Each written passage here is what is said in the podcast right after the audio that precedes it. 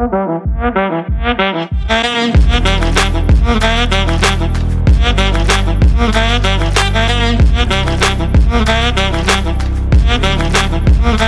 everyone, and welcome back to Let's Go On an Adventure.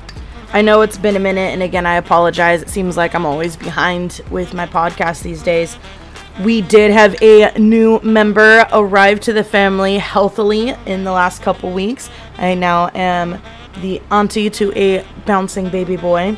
Uh, so that's that's been fun. That's been chaotic. Um, we've been trying to revamp different things for our store for the business and because of that it's taken up a lot of my time including my reading time and even took away one of my days off which was sunday i ended up going in and working for that but that being said i want to give you guys something and finally finally after years and after ramping it up to you guys i have finally started reading a throne of glass that's right, you heard it. A Throne of Glass I'm finally reading. I have been seeing everything from artwork to fan fictions to uh, fan recreations of scenes on BookTok for months. For months. Like, it hasn't died down, which is absolutely amazing to me because the A Court of Thorns and Roses died down a bit. I mean, I still see it here and there from certain, you know, TikTokers, but for the most part, it's died down. But Throne of Glass is still just ramped up more than ever. So I finally started it, and I'm not too far in. I'm not too far in. I'm about 12 chapters in, and I read those last night. But I'm I'm getting there, guys. I'm getting there. So I'm gonna give you a little bit of a refresher for those who have read it and are excited for this podcast, and a slight review for what I've read so far, just to get us going. All right. So let's go ahead and delve in here. So, Throne of Glass is by our wonderful author Sarah J. Maas, who is also the author of the Crescent, Seri- Crescent City trilogy, which I believe she is keeping it as a trilogy, A Court of Thorns and Roses, and the ever popular Throne of Glass series. Now, I'm just on book one. There's like seven books in the series. Um, they've redone the artwork a couple of times, which is very frustrating to me because I have the not the original artwork, but the second one, the middle one, um, that I think is really cool. And I'm missing three books, and I can't find that artwork anymore, which is so frustrating. Just this new artwork, which I'm personally not a fan of. But anyways, I digress. So, I almost said a court of thorn roses. A throne of glass. Our main character starts up with her being essentially imprisoned because she's an assassin she's not just an assassin assassin, she is a crazy, very well trained, well known assassin. Yet no one knows what she looks like, no one knows who she actually is, nor her age. She's 18 years old. And she's become world renowned in this this world. Now, this world has been in somewhat of turmoil. I'd like to also add. By that I mean this king has decided that he is going to take over every single land and has so far accomplished that except for one but by doing so, he banned all magic. Anyone who was thought to have using mana- magic was either killed or imprisoned. Anything having to do with magic was destroyed, including all the forests where Fae would actually stay. And anyone of magic blood was essentially taken away. You're done. You're gone. Which I don't know, sounds a bit racist to me, but you know, who knows? It's it's a mythical world, right? So it doesn't count. As things go on, she is essentially summoned from the depths of this prison, which is a salt mine, by the prince, Prince Dorian. And he is brought up by Chaol, I believe, who it is, who is the captain. Now, the captain is only 23 years old, so he's done pretty good for himself, too, to be, you know, a captain. And the prince is about the same age. Now, when you take the compare and contrast of these two characters, they are starkly different, at least so far from the first few chapters you have Chaol, who's very serious, very straightforward, and you know, we do this, this, this kind of thing. He's a captain. Dorian, you'd think for as a prince would be, you know, a little bit more princely. He's kind of a slacker, it feels. Now, I know that's not the full case. Like, you get that sense there's more that's going on. But he, she meets him with him just kind of lounging on his chair, hand under his chin, one leg over the side, going, this is her kind of thing. This is the all known assassin. Now, the point of this meeting, however, is that the king has decided that he's going to hold a competition where a bunch of rough and tumble people, killers, assassins, murderers, and everything are going to compete for essentially freedom as long as they work for the king for a certain amount of time. Now, she haggled the time frame. Originally, it was going to be like five or six years, and she was able to get it down to four. Because she does not like the king. She doesn't want to be in servitude to the king in any shape or form. And because of this, she was able to haggle down the time frame. Yummy coffee. Anyways, so because of this, she's now going into this competition, and the point is to essentially kill each other off. Very Game of Thrones, very um, Hunger Games. and it's it's a competition, which I don't know if you guys have noticed. Anytime that there's a heroine type of storyline, there's always some sort of competition to the death that they have to be a part of. In the Hunger Games, Katniss had to perform in the Hunger Games. In the Red Queen, she had to essentially perform just you know whatever. Um, and Divergent, technically, it wasn't so much a competition, but it was always this like fight to the death in the first set. Always, always. Even in a Throne of, uh, or not a Throne of Glass, a Court of Thorns and Roses, Feyre has to do these challenges, this type of competition to, you know, save everyone. So it always seems like anytime that there's a book with a heroine, or heroine, sorry, heroine, that's that's what we're doing. Is there's some competition to the death that we have to do, or some sort of fight to the death that we have to do. So they get her all cleaned up. They get her, you know, looking, you know, more presentable, and they start on their way to the basically castle of glass. Now I'm I'm with her. I'm with her.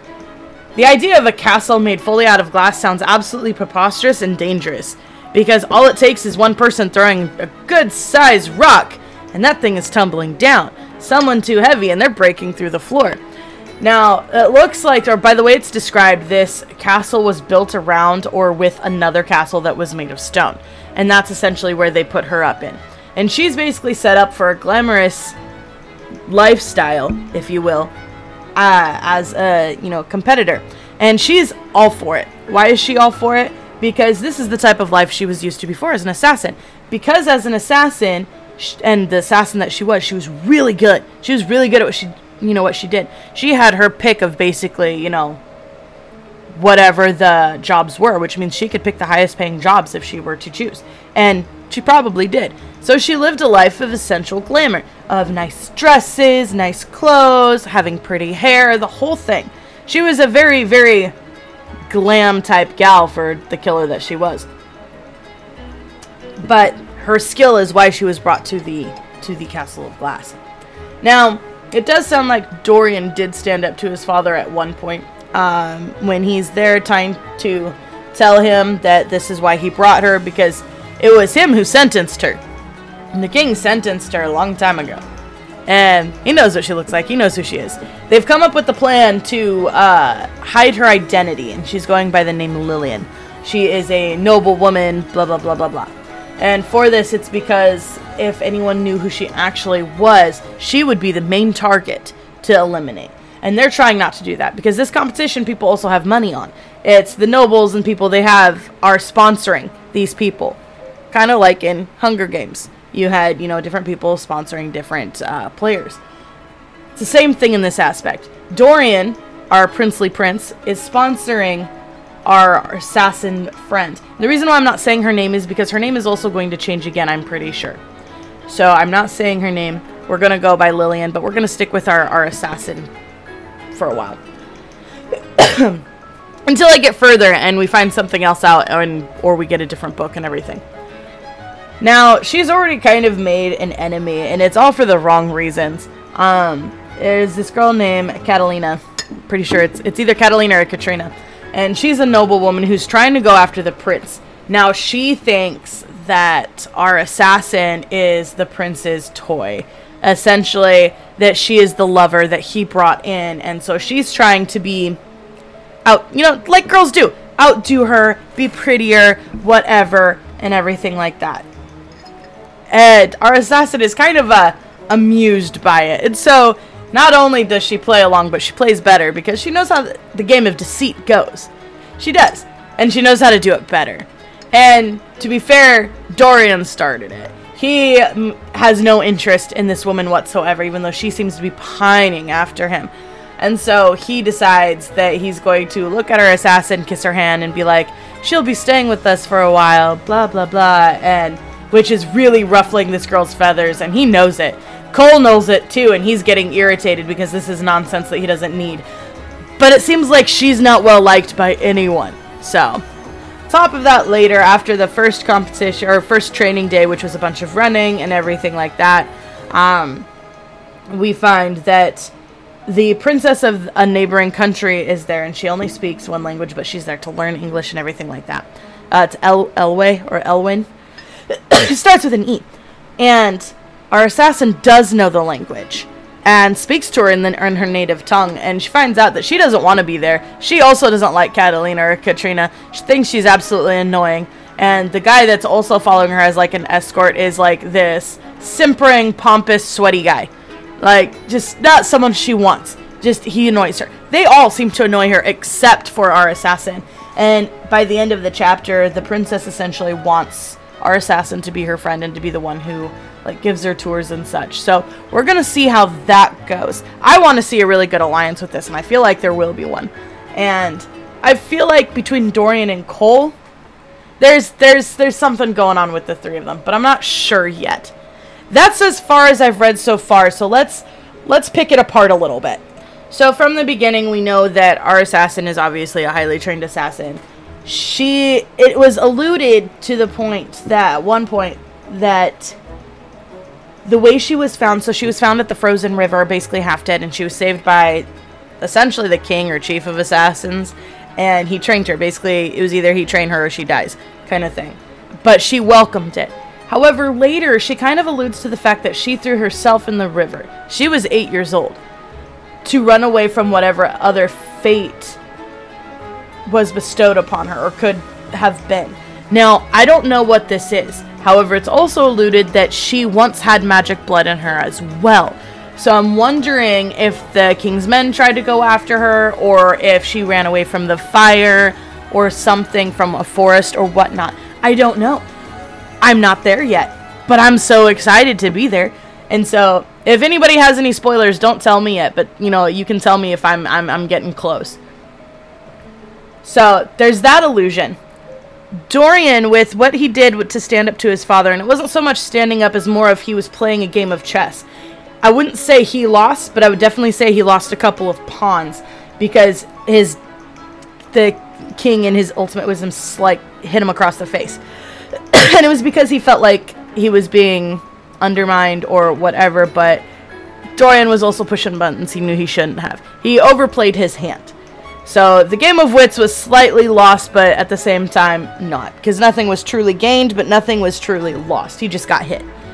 So there's obviously a tense relationship between Dorian and his father. It seems like Dorian does not like the way that his father is going about things. He doesn't like this all continental rule kind of situation and feels like his father is a bit of a monster. That's what I'm picking up. That's what it seems like. Now, Chaol and Dorian, it sounds like, are really close, that they're friends of sorts and everything, which would make sense why he became captain. He's probably been training a long time to be captain, but because of their age, they're probably really close to each other. Dorian also explained that he doesn't look like really either of his parents, that he has more of his mother's countenance, but he has blue eyes that neither one has. So I'm wondering if he's actually not the king's. It's very possible. May- maybe our, our queen lady stepped out because her husband is a beast. I don't know. But I don't know. We haven't actually really met the queen yet, and I don't know if we will. But I'm really curious to see what happens.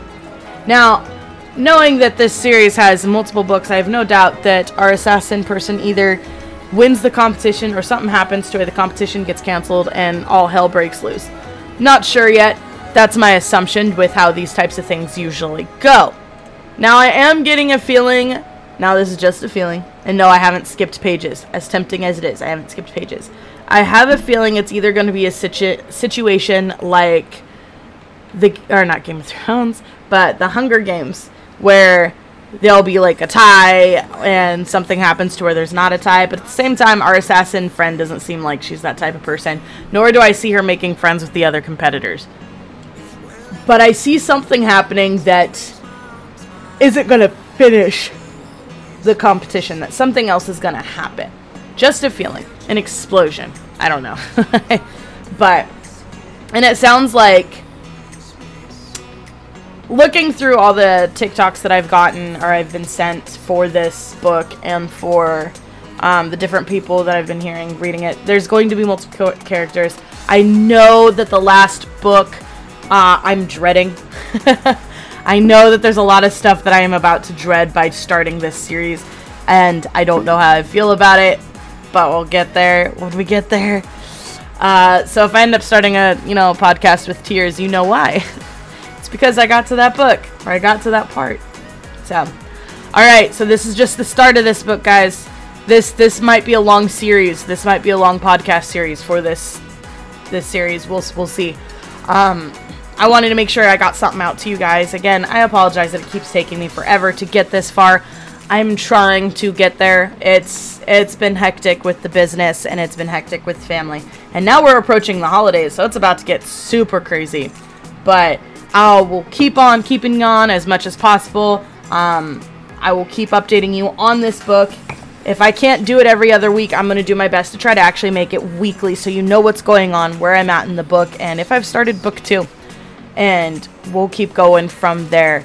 As always, thank you all for listening. Thank you all new users coming on and listening. Thank you all who have stayed with me through this crazy, crazy year um, and going on to two years. So, thank you all, and I hope this starts possibly your next bookish adventure.